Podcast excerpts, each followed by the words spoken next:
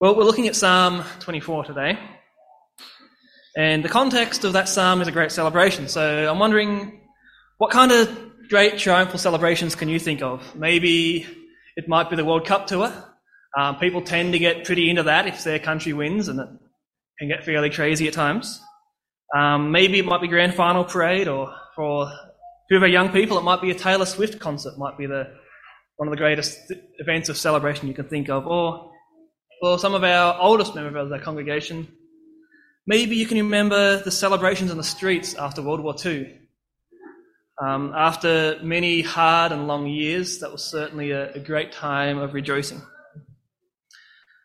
Well, I want you to keep those pictures of celebrations in your mind because the setting of this psalm would probably bear a lot of resemblance to these kind of events.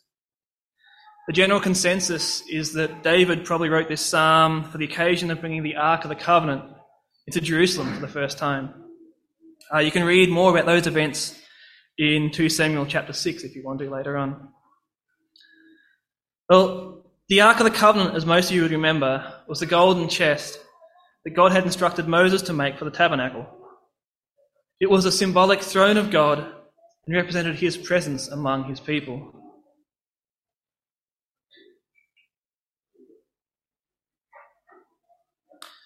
The triumphal entry of the ark establishes Jerusalem as the capital and spiritual center of Israel. This is God making his home in Jerusalem. From now on, the tabernacle and soon the temple will remain central in God's plan for his people. This psalm speaks of God's glory as the great king and creator of all things. It speaks of the blessing that the servants of this great king can expect.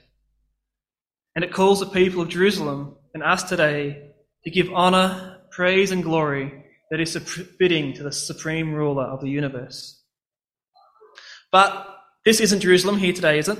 And the temple is no longer standing. So, what relevance is there of this psalm for us?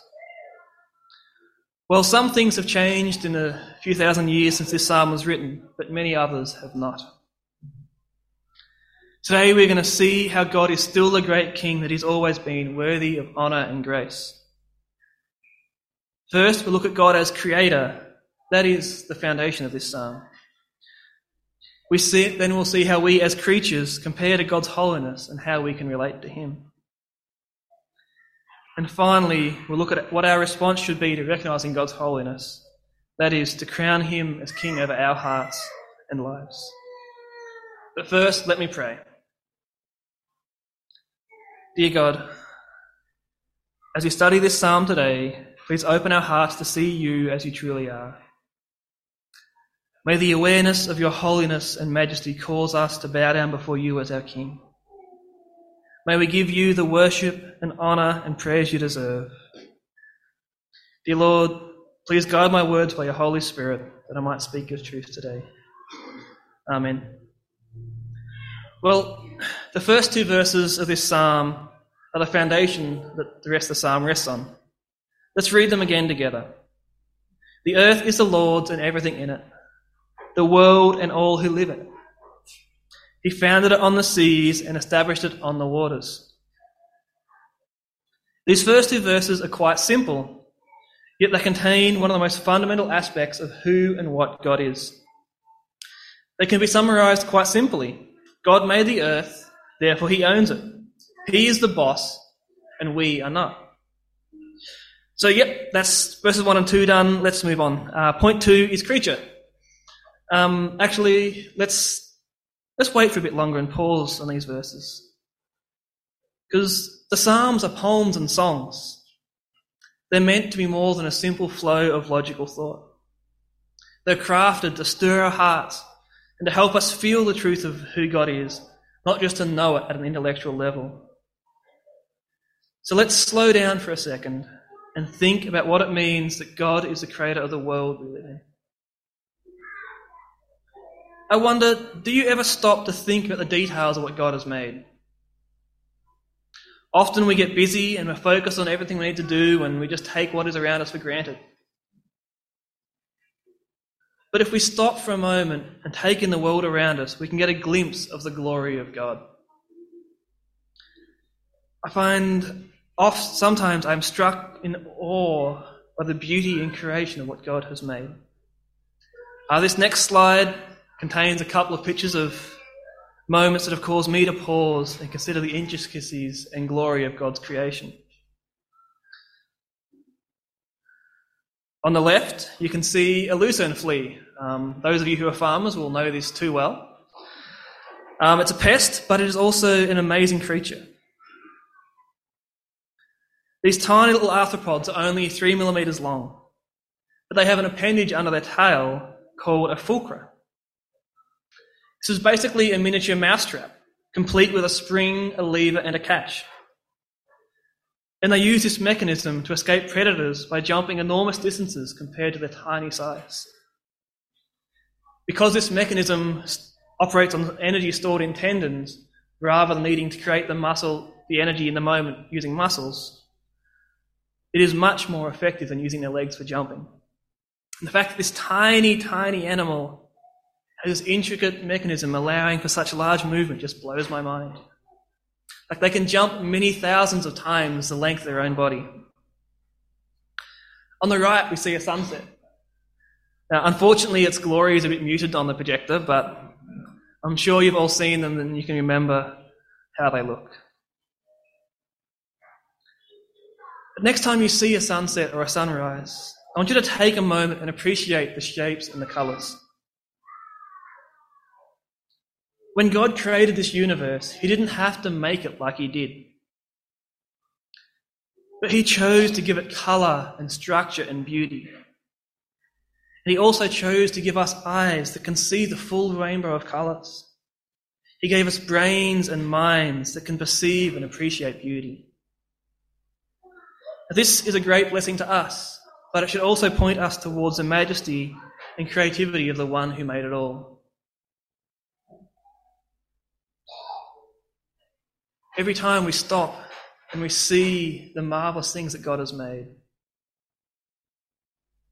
we are reminded that He is much greater than all of it.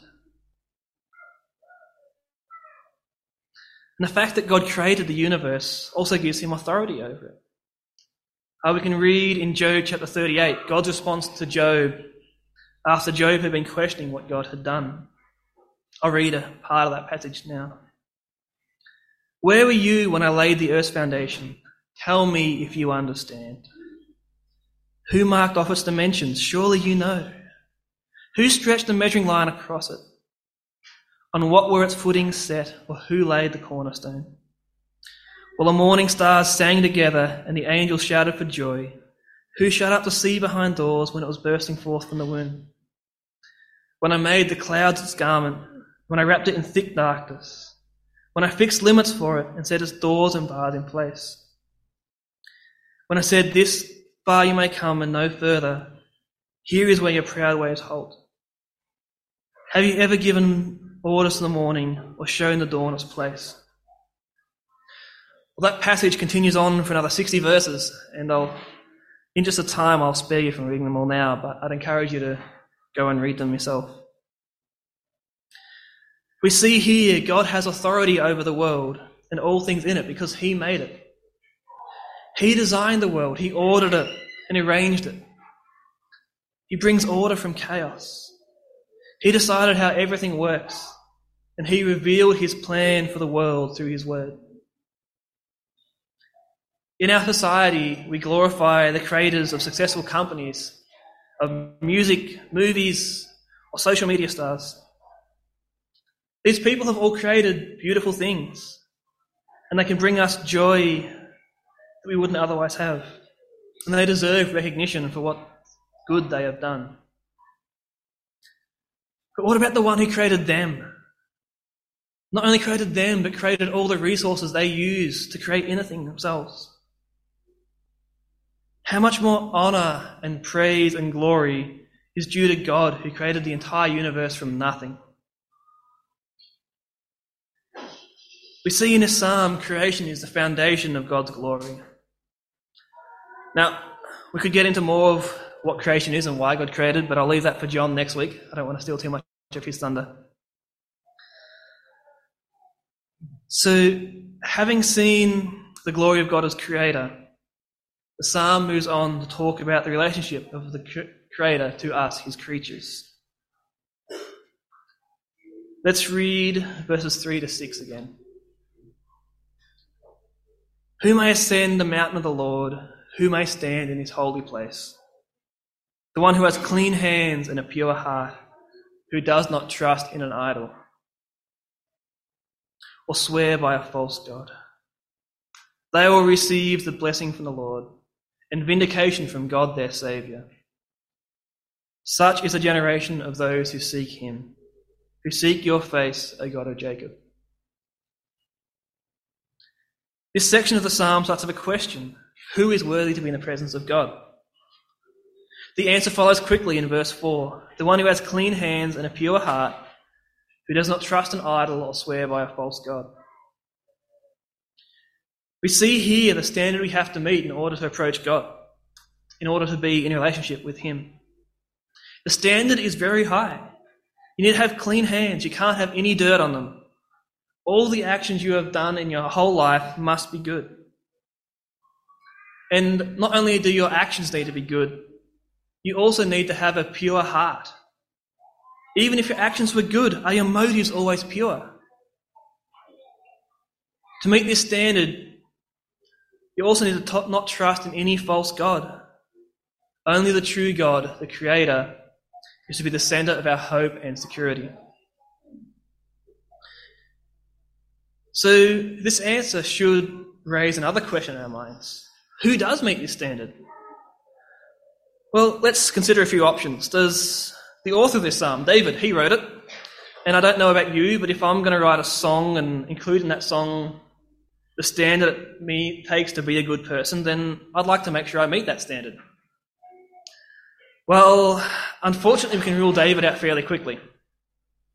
If you're reading through 2 Samuel, only five chapters after David brings the ark into Jerusalem, we read about David's adultery with Bathsheba and his murder that he committed to cover it up.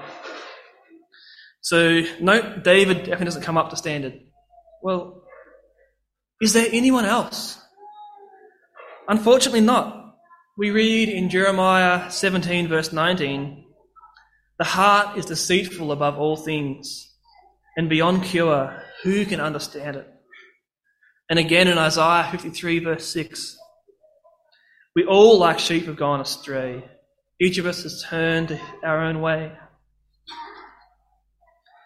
Can any of us honestly look into our lives and say that every action we have ever done is good? If we are honest with ourselves, we fall short. And that's just considering our actions, let alone we look at our hearts. Remember the language used. It reads, clean hands and a pure heart. It doesn't say mostly clean or mostly pure heart. Like, does, do you come out good in the balance of things? No, the standard is purity, and no contamination is allowed. Further, do we all trust in God for our hope and security? Too often, we trust in our money, in our charisma, our career, our family to give us value and hope. All of those good things can become idols in our hearts if they are not kept in the right place. There is no human who has ever come up to the standard to be able to enter God's presence.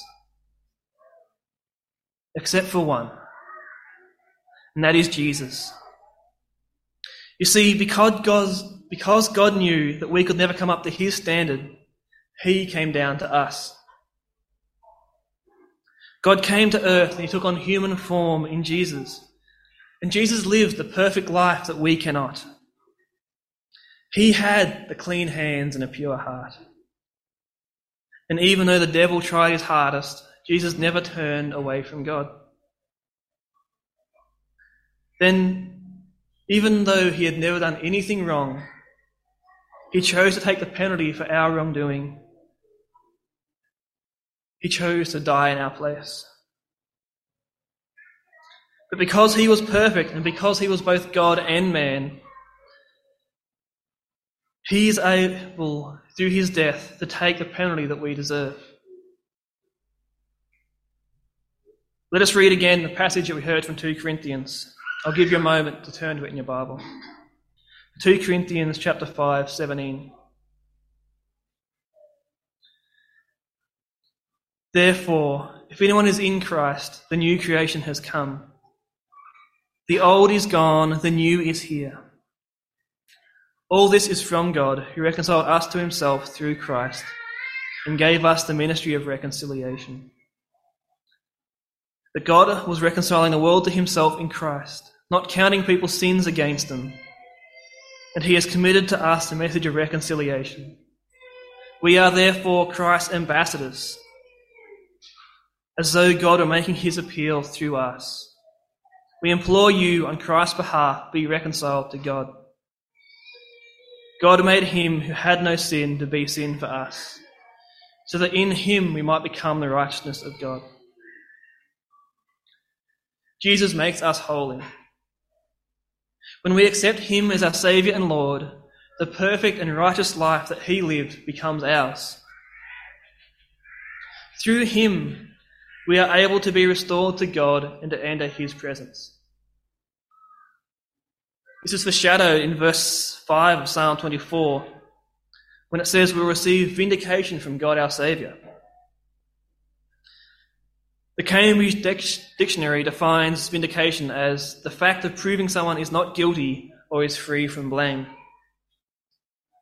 This vindication, this righteousness, is the greatest blessing that we get from God. Through Jesus, everything that we are guilty of, every wrong action, every wrong thought, every time we've hurt somebody, every time we've rebelled against God, it's as though it never happened in God's eyes. Instead of being guilty of rebellion against the Creator King, we are adopted as His children and will spend eternity with Him in heaven. Now, beyond the glory of creation, this this is the thing that should cause us to worship God. It is amazing news. It is the best thing we can ever hear.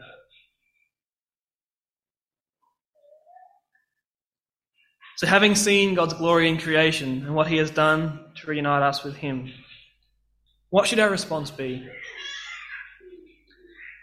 I think the remaining verses of Psalm 24 give us a pretty good idea.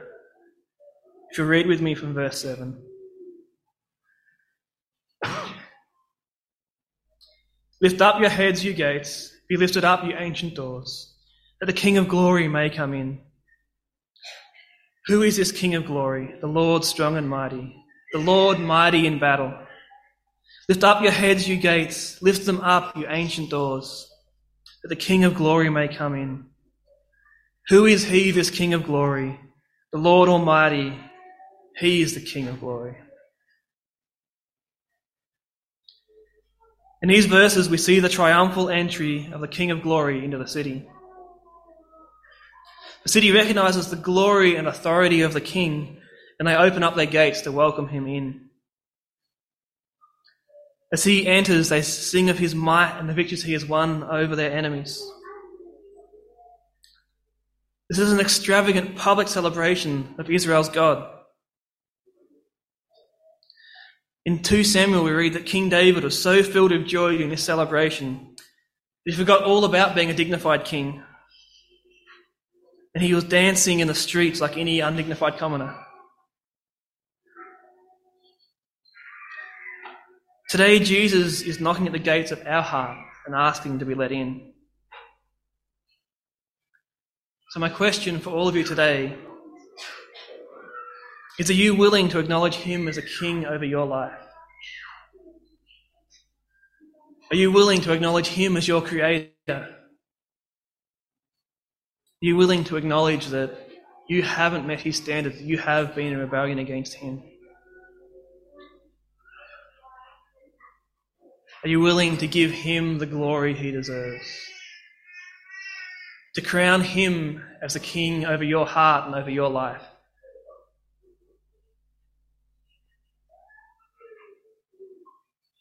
Are you willing to sing his praises, to shout them from the rooftops? Are you willing to let others know about this great news that you have received? For those of you who have let God be the King of your life, who've invited Him in, who've opened up your gates, Are you dwelling in His glory? Are you dwelling in the joy that it is to be reunited with Him? Life gets busy and there are struggles and there are hard times. And we can let it distract us remembering who God is. But even in mourning, we can have joy in our hearts. It doesn't stop the tears, but it gives us hope. Next time you see a sunset or a sunrise, take a moment and reflect on the beauty that God has created. Thank Him for the blessing we've received, and most of all, for the blessing of salvation. Life is challenging, and it's easy to take for granted who God is and what He has done for us. But we need not to lose sight of the magnitude of who God is. He is our Creator, He is our Lord, and above all, He is our Redeemer. Let me pray.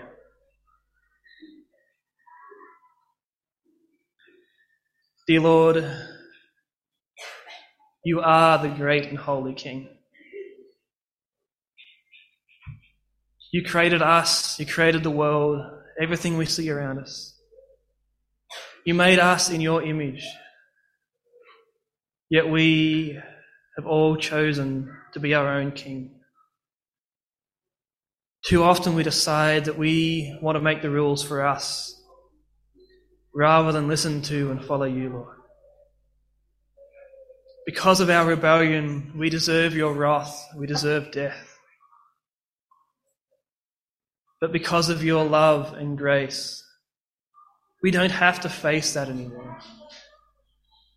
Lord, we thank you that Jesus has taken our penalty.